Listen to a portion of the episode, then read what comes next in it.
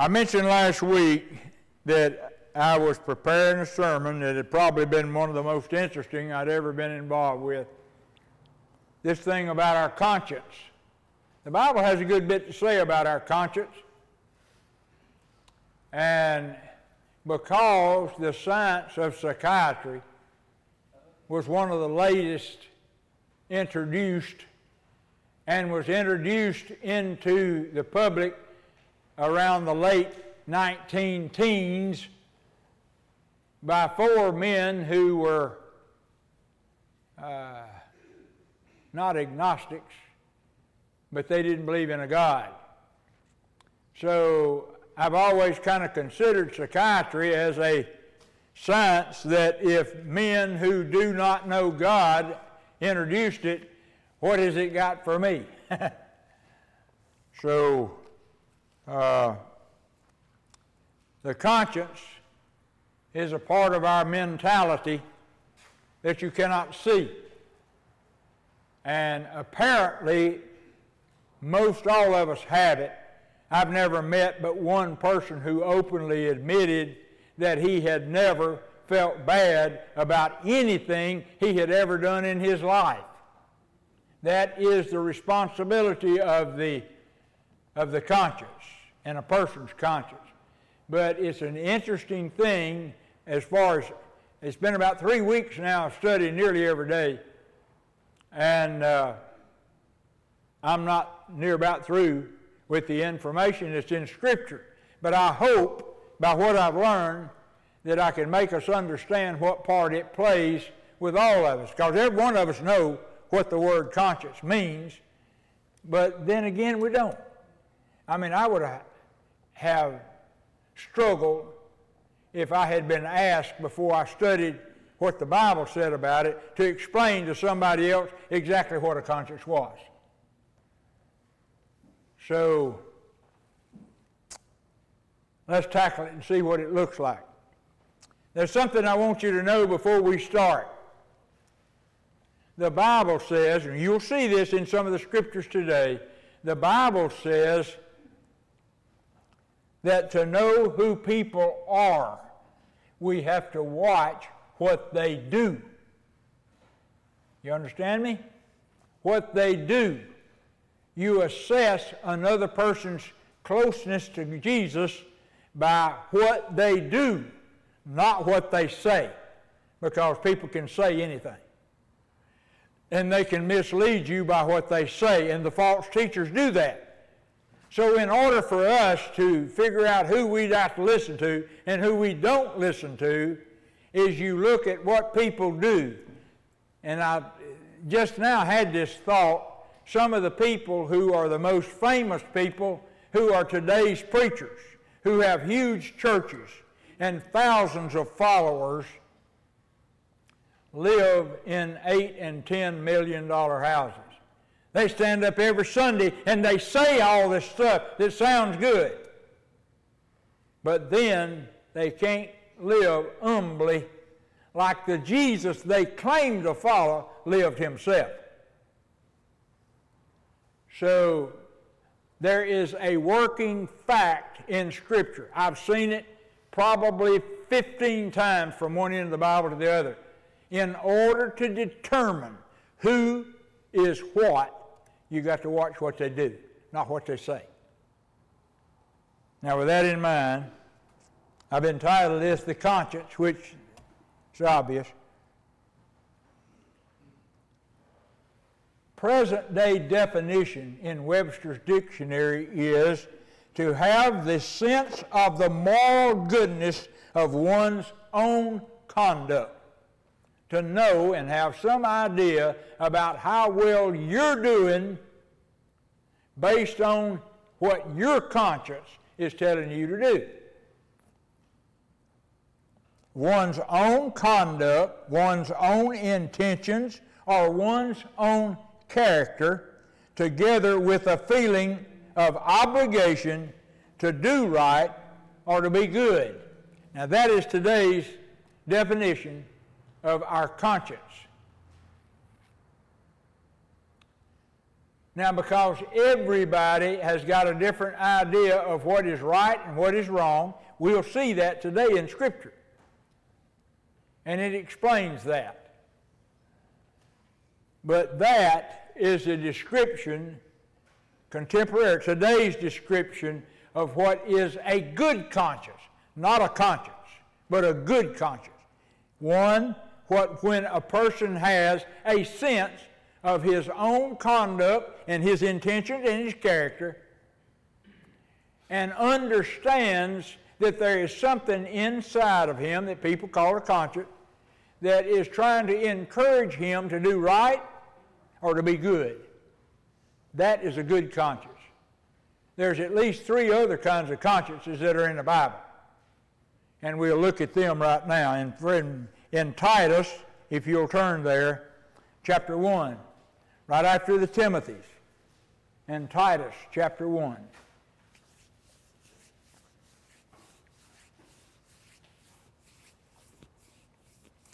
In chapter 1 of Titus, in verse 15,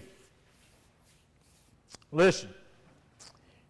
Paul says, Unto the pure, all things are pure. That's talking about us. We take for granted that somebody's okay, don't we? until it's proven to us they're a bum. We don't believe any bad on some, most people. That's our, that's our way of living. And we try to look at the good stuff and not be negative about everything. Under the pure, all things are pure. But unto them that are defiled and unbelieving. Now, here's what it is Paul is calling those people that are around us every day that are not believers that they are defiled because they don't believe. It's nothing pure to them, he says, where everything to you and I is pure, to them nothing's pure. Don't be surprised about anything an unbeliever might do. Even their mind and their consciences are defiled. Now, that word defiles means contaminated. So, all somebody, and this is the thing that show, keeps slapping me in the face, all that somebody has got to be to be called defiled and their conscience and their mind contaminated is not to believe in Jesus Christ. That's what my Bible says.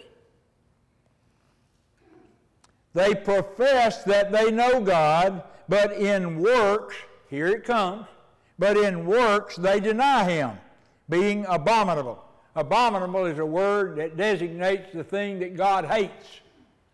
So God hates the people who don't believe in Jesus. And disobedient, and unto every good work reprobate. Reprobate is a word that God uses in His Scripture for a person who has a disqualified mind, a mind that is worth nothing. And that's the way God describes them. In 2 Corinthians, just for reference, in verse 11, uh, chapter 11, verse 15, whose end shall be according to their works. Everybody that God talks about in His scriptures the end, their end, shall be according to their works, not because of what to say. So, the only way a believer has a way of being able to trust another person is to watch their works, not what they're saying. Salesmen in every field have learned to say the right thing. That's what gets me on my TV. They talk about you need to get what you deserve. I hate that word. Lawyers are using it a lot to try to get you to bite. And God says what we deserve is hell, every one of us does. Because on our own, we're not able to come anywhere close to Him. He has to make the first step, and we have to believe what He did.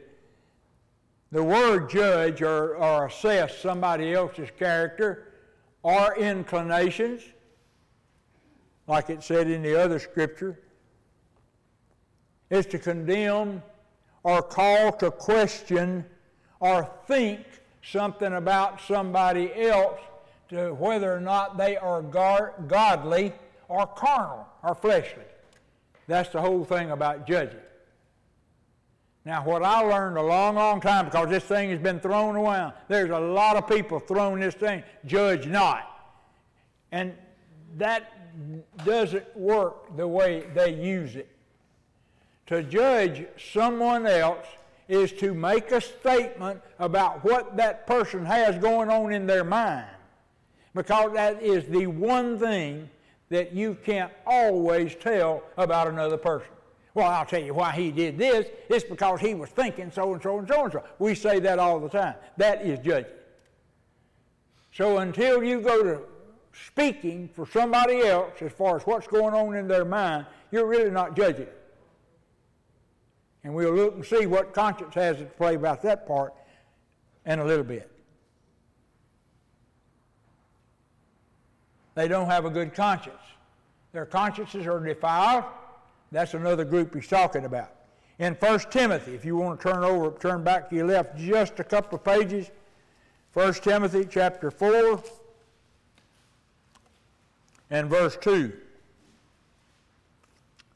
1 Timothy chapter 4 and verse 2.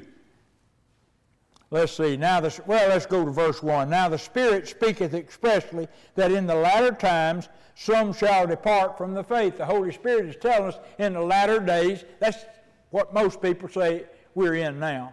We were certainly latter, more latter than yesterday was. But in the latter days, people shall depart from the faith, giving heed to seducing spirits and doctrines of devils. They'll start listening to what Satan is saying instead of what Jesus is saying. Speaking lies in hypocrisy, having their consciences seared with a hot iron. Do you know what that means? I don't know how many of you have ever done any branding, but if you put a branding iron on a cow's hip, when you first touch her is when she hollers and jumps. As long as you hold it there, she doesn't move. Because you have just cauterized the nerve endings that send the impulse to the brain that she's in pain. So, what he says here, he's using this example. I mean, we used to have things with sore footed horses. We'd take a frying pan, put it in a fire, and get it so hot that you could drop uh, turpentine in it, and just as soon as it cools off enough to where the turpentine won't flame up, you pour about a quarter inch in the bottom of that frying pan, set that horse's foot over in it, and leave it there for a bit, pick his other foot up, let him stand there. He won't move but just a moment because it'll kill the nerve endings in his foot, and when you take his foot out of the frying pan, he can walk just as good as he ever did because he's not hurt. That's the kind of expression that Jesus knew when he taught this that people would understand. He says their consciences have been seared with a hot iron until they have no more feeling in them. So that's these people that he's talking about. In this day they're forbidden to marry and commanded to abstain from eating meats now, that's the reason I say that I pay no attention whatsoever to this global warming message. According to this, it's from Satan. It's not from Jesus. That they say that there's no need to marry. In 2019, marriages were down 45% in this country and they talk about not eating meat because you know the cows, all the cows, uh, uh, waste gases are destroying the ozone layer. And what they don't realize is there was more buffaloes before cows than there are cows now. And so that's all something that people in politics have used to try to get your money away from you and scare you to death. God doesn't say anything about it in His Word except for that right there. So their conscience has been seared with a hot iron, so they don't have any feeling in their conscience. You see people see other people hurting, and you notice the expression on their face means they're hurting too. These people can't do that. They could care less. And that's the reason they can stand on our TV and lie to us like you wouldn't believe. They don't care. In Ephesians chapter 4, if you turn back a few more pages,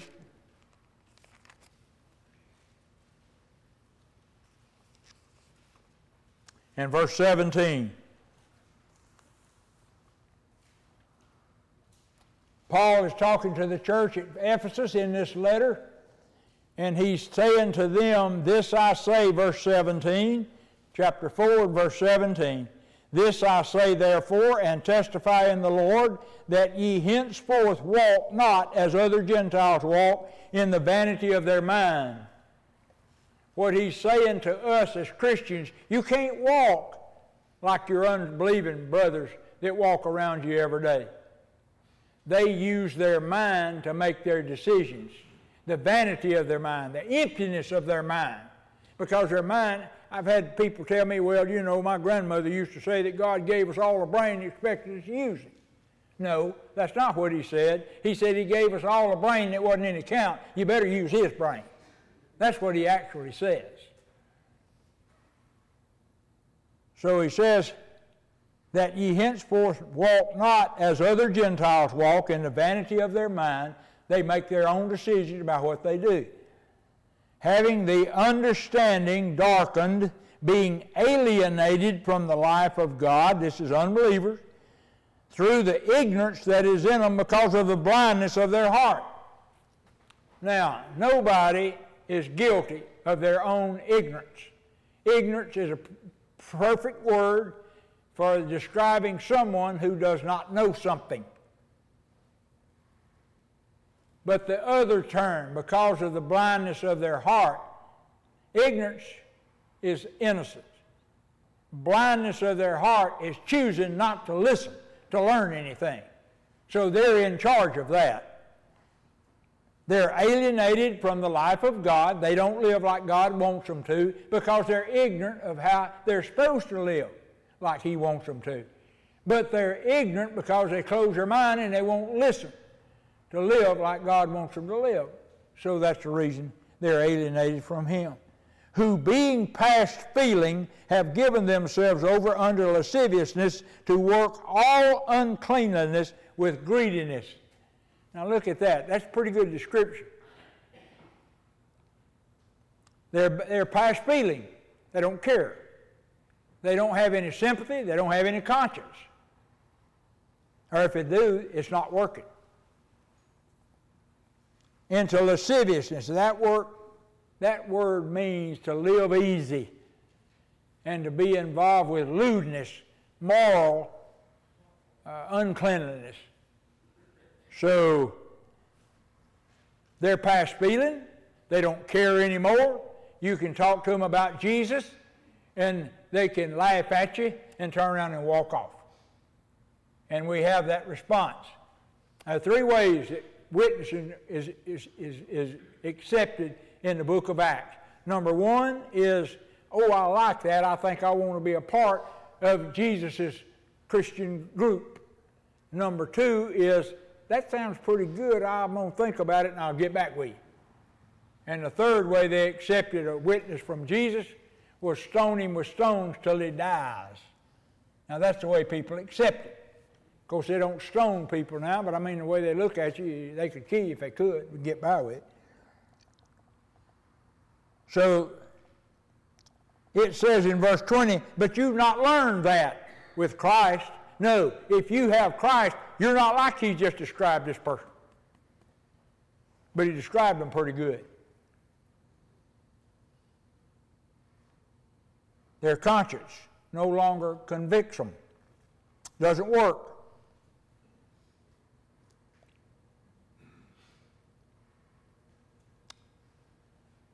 You remember in John chapter 8 when the Pharisees brought Jesus a woman who'd been caught in adultery and threw him down, threw her down at his feet. You remember that?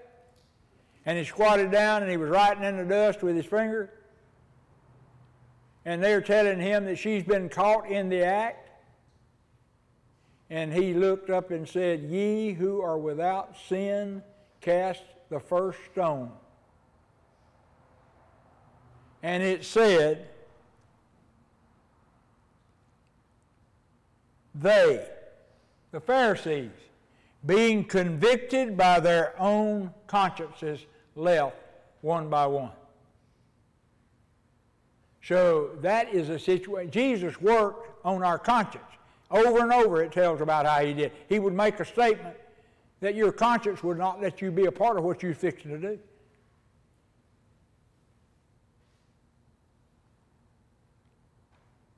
So she looks up apparently and says, Well, now, what, what am I supposed to happen to me? Just him and her were standing there then after that. And he said, Where are your accusers? Because you see, back in the scriptures, it says if you don't have somebody accuse you of a crime, can't nobody try you for it. So everybody that came up there and accused her of being caught in adultery were gone. So he says, Go and sin no more. But he appealed to their con- consciences because it says they left from the oldest to the youngest. The old one got, got the message before the young guys did. That what I thought was interesting. One of the conscience's responsibilities is conviction, is to convict you of your sin. That is in a Christian con- conscience. Because the Holy Spirit has given, been given that responsibility also. It says in 1 Timothy chapter 1 and verse 19, some having put away their conscience concerning faith have made their conscience shipwreck. In other words, Paul says some who wanted to believe, and the conscience was encouraging them to believe the gospel of Jesus Christ. They have argued with their conscience. They put their conscience back and out argued it and shipwrecked their whole conscience. So it doesn't work anymore for them. It doesn't keep them out of trouble like yours and mine does, does me and you. So, how do people get a conscience? I sat and studied about that for a long time. Probably most of us got our conscience as barely being able to hear and understand the discipline of our parents. They told us how to think. They were in control of us, and we didn't have any choice. And if we chose not to listen to them, then most of them in those days heated up the seat of our breeches. And so you chose to believe the same thing they did because they had authority to make you do it. Some, by reasoning you think about something until you decide what is right. You argue, if you will, with your own mind to decide what is the right thing that I should choose to do.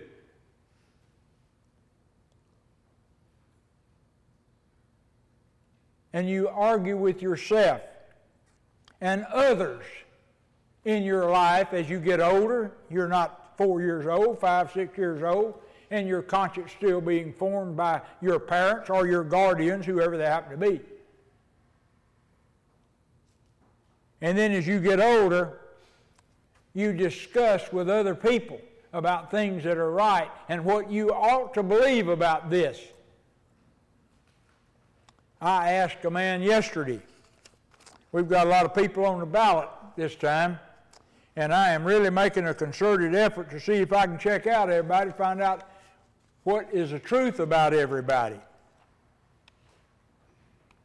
And I'm talking with people about who's right because I assume you're going to vote for somebody you think is right. I'm going to vote for somebody I think is right. So what's right? Because they've got some bad stuff pulled up on just about everybody. So they ask me the next question then, well, what about all this bad press they're getting? Well, it's about stuff that people had pulled up years ago. I don't know whether it happened or not. So what I guess I'll have to do is, like Daddy said, you'll vote for the least guilty one in the bunch. And that's where we are.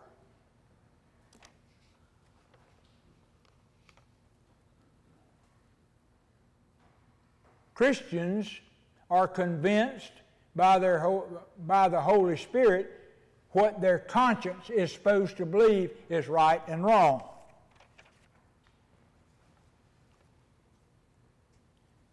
And some, as we said, get their particular conscience.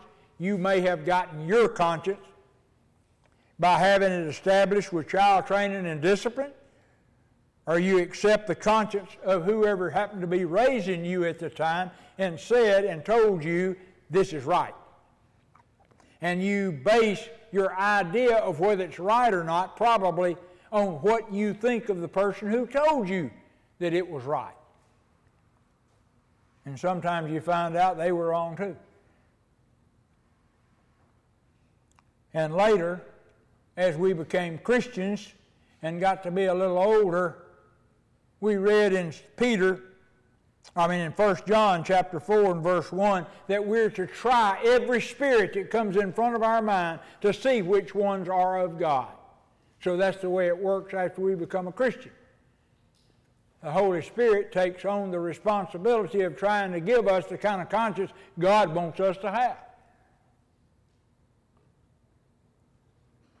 And what we do, if we hear something and we're not quite sure whether it's truth or not, we ask God. And God has guaranteed us to tell us whether it's true or not when we ask Him. So, if you will, please turn to Romans chapter 2, we'll look at another part of, of this, this question that we've got about exactly what that conscience is. Romans chapter 2, verse 13. Listen to what God says, or Paul says here concerning God's instruction. For not the hearers of the law are just before God. So, not just the people who have heard what to do right by the law, the Ten Commandments, in the Bible. It's not just the people who heard about it, but the people who do it. That's what it goes back to what I said a while ago.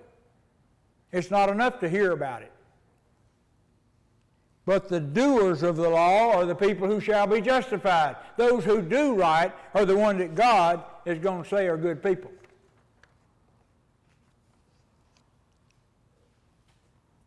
Now, we'll take that verse, verse 13. There are those that hear the law and can answer with it. Don't you know that the Bible says you're not supposed to steal? And people say, oh, yeah, I know that. You say, well, then why did you do it? so you see, it's not the people who can answer you and tell you what the Bible says is right and what's wrong. It's the ones that do it that God honors. Because there's a bunch of people around that can answer you what the Bible says. They know enough about the Bible to tell you what the Bible says, and they'll agree, oh, yes, that's what it says. But then when you watch them, they don't live it. And that's what we said earlier. They know what the Bible says, they just don't choose to live that way. There's a lot of them in Washington that way. I've picked out some of them too. In verse 14, for when the Gentiles, that's us, not Jews, for when the Gentiles, which have not the law, the law wasn't given to the, to the Gentiles, it was given to the Jews. So it says, when the Gentiles, which don't have the law, do by nature, their nature, in other words, the things contained in the law, these, having not the law, are a law unto themselves. You see what that says? That right there is the greatest testi- testifying for discipline, self discipline that ever was in the Scripture. It says that when Gentiles, who weren't raised on Moses' law like the Jews were. When the Gentiles who don't have the law, never heard the law, but know how to do right, God honors them because what they're living by is a set of rules that they created for themselves on their insides. They've got a conscience that won't let them do things, and they built their conscience where when their conscience says, hey, you ought not do this, they say, okay, and they quit. They listen to it, they mind their conscience.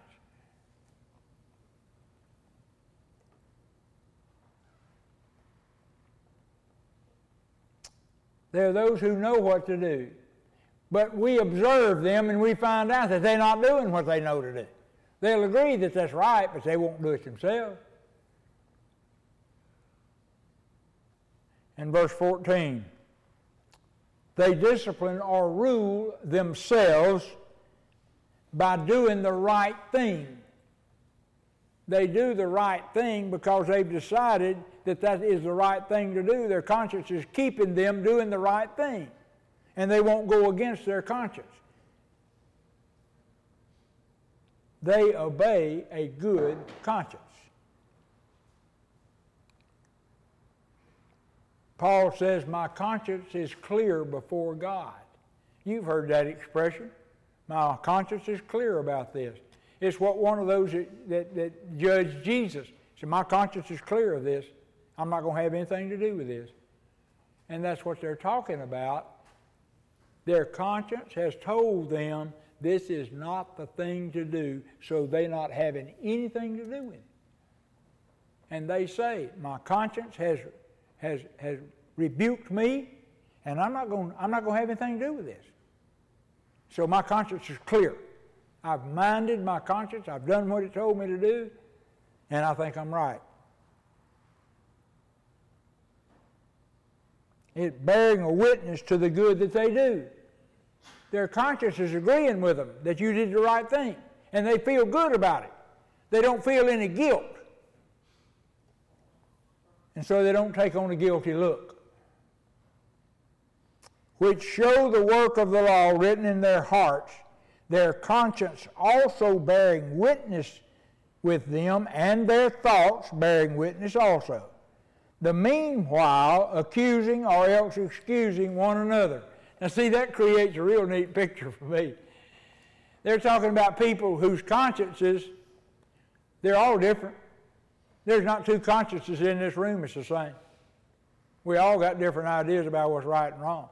But it says the conscience also bearing witness that a person has done what the conscience told him to do, and their mind decided what was the right thing to do. And so, what are they doing? They're standing there together, and those that think that the thing that they're supposed to do is right are excusing the person that they've just convicted. And the people that think it's wrong are accusing them. So you see, when you get an issue before a group of people like you, and you stand a person there, and he's being convicted of something, there's some of you think what he did was okay, some of you think what he did is not okay. And that's what we do. We listen to our conscience and we say, well, there's nothing wrong with that. And then somebody else said, oh, they ought not to do that. Well, see, that's what the 14th chapter of Romans is all about.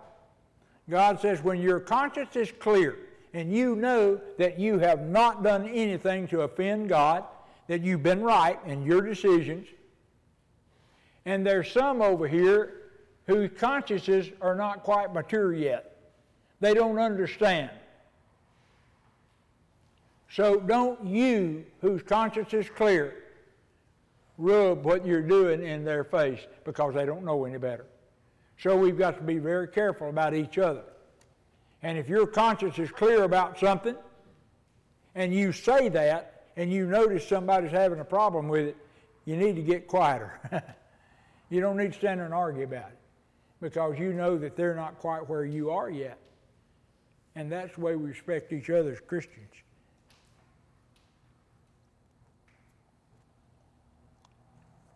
And a few pages over in Acts, chapter 17. in verse 2.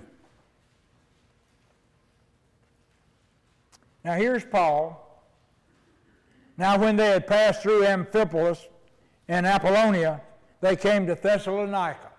Paul and Silas have come to Thessalonica. There was a synagogue of the Jews. There was a temple in that town. And so Paul, verse 2, as his manner was, went in unto them, and three Sabbath days reasoned with them out of the Scriptures. Paul took the Scriptures into the Jewish synagogue and reasoned with people who were in the temple. Verse 3 Opening and alleging, he brought the subject up and then attempted to prove that Christ must needs have suffered and risen again from the dead, and that this Jesus, whom I preach unto you, is Christ. He was explaining to the Jews in the temple at Thessalonica that Christ had to die, and that this Jesus that they killed was the Christ. That's what he's reasoning with them about. He said, What you guys need to understand is the Messiah that everybody's been looking for has already come. And he came, and you guys killed him. And he had to do that. It was God that told him he had to do that. But that was who he was the Christ. And y'all killed him. He rose again on the third day and he walked the streets for 40 days before he went up into heaven. And he's reasoning with them. He's trying to convince them of a fact that he knows to be true, and they hadn't got it figured out yet. Now look at verse 4. And some of them believed and consorted with Paul and Silas, and of the devout Greeks a great multitude, and of the chief women not a few. So there was a lot of Greeks that believed in their witness. There were a lot of women that were converted by his preaching. Verse 5 But the Jews which believed not moved with envy, and they took out and started trouble. So you see, that's the way it was accepted. Some of the Jews didn't believe him, but a lot of women did, and a lot of Greeks did. So that's the way Paul was building their conscience by reasoning with them the truth.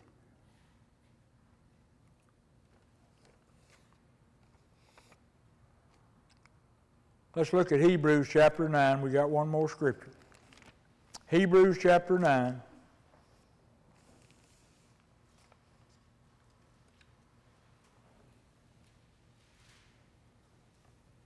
In verse 14. Hebrews 9 and 14. How much more shall the blood of Christ, who through the eternal Spirit offered himself without spot to God. Christ, without spot. That means he was sinless. Through the Holy Spirit that indwelled him, he offered his body up. He, he was willing to go to the cross because of the Holy Spirit that was willing and willing to die.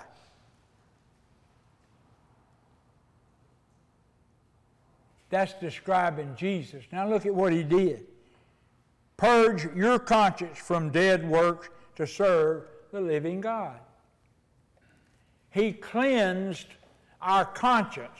He went to the cross, suffered, and died for us, rose on the third day, and now sits in heaven at the right hand of God on a throne, interceding for us with God and the Holy Spirit up there to work with Him, to see that everything that God says we're supposed to have, we have.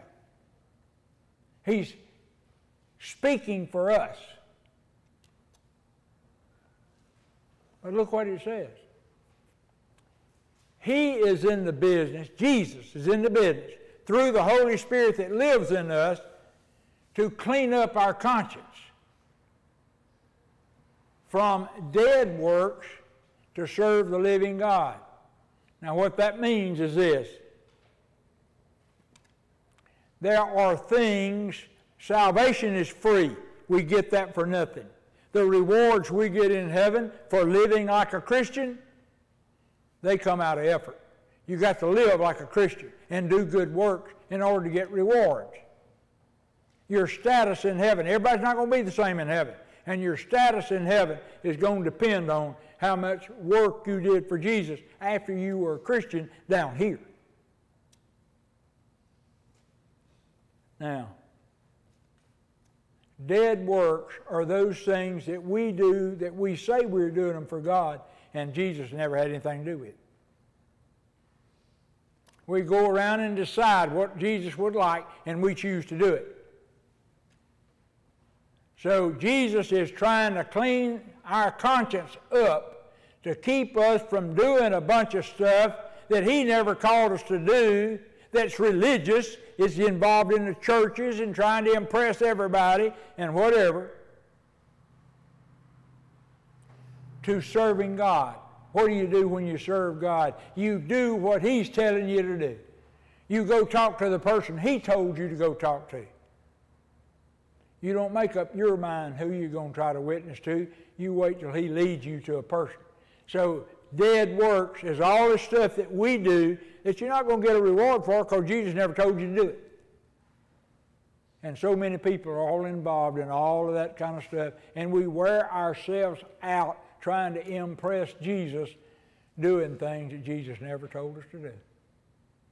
And that's what the Holy Spirit, that Jesus is trying to take the Holy Spirit and clean us up and get us to doing the things that He tells us to do rather than anything we think is going to impress Him. And that's the way we are. That's us. Always trying to impress people. Always competing with somebody else about who's closer to God than we are. We do that. That's our natural man. And He's trying to clean us up from that. But I want to finish with this scripture today. And God gave it to me after I'd already written a sermon. And it plainly says all the stuff that we've been talking about is in James chapter 4 and verse 17. Therefore, to him that knoweth to do good and doeth it not, to him it is sin. You see what that says? If you know you're supposed to do something and you don't do it, that's sin. God calls that sin. So, for the first time, with all the stuff that we've been accused of doing that was sinful, for the first time I found a place where you get called to sin because of something you didn't do. so, who tells you you're supposed to do it? The Holy Spirit. Is the conscience involved? I think so. The Holy Spirit tells the conscience, this is what you're supposed to do. And the conscience tells you, this is what you're supposed to do. And then you don't do it. God calls that sin.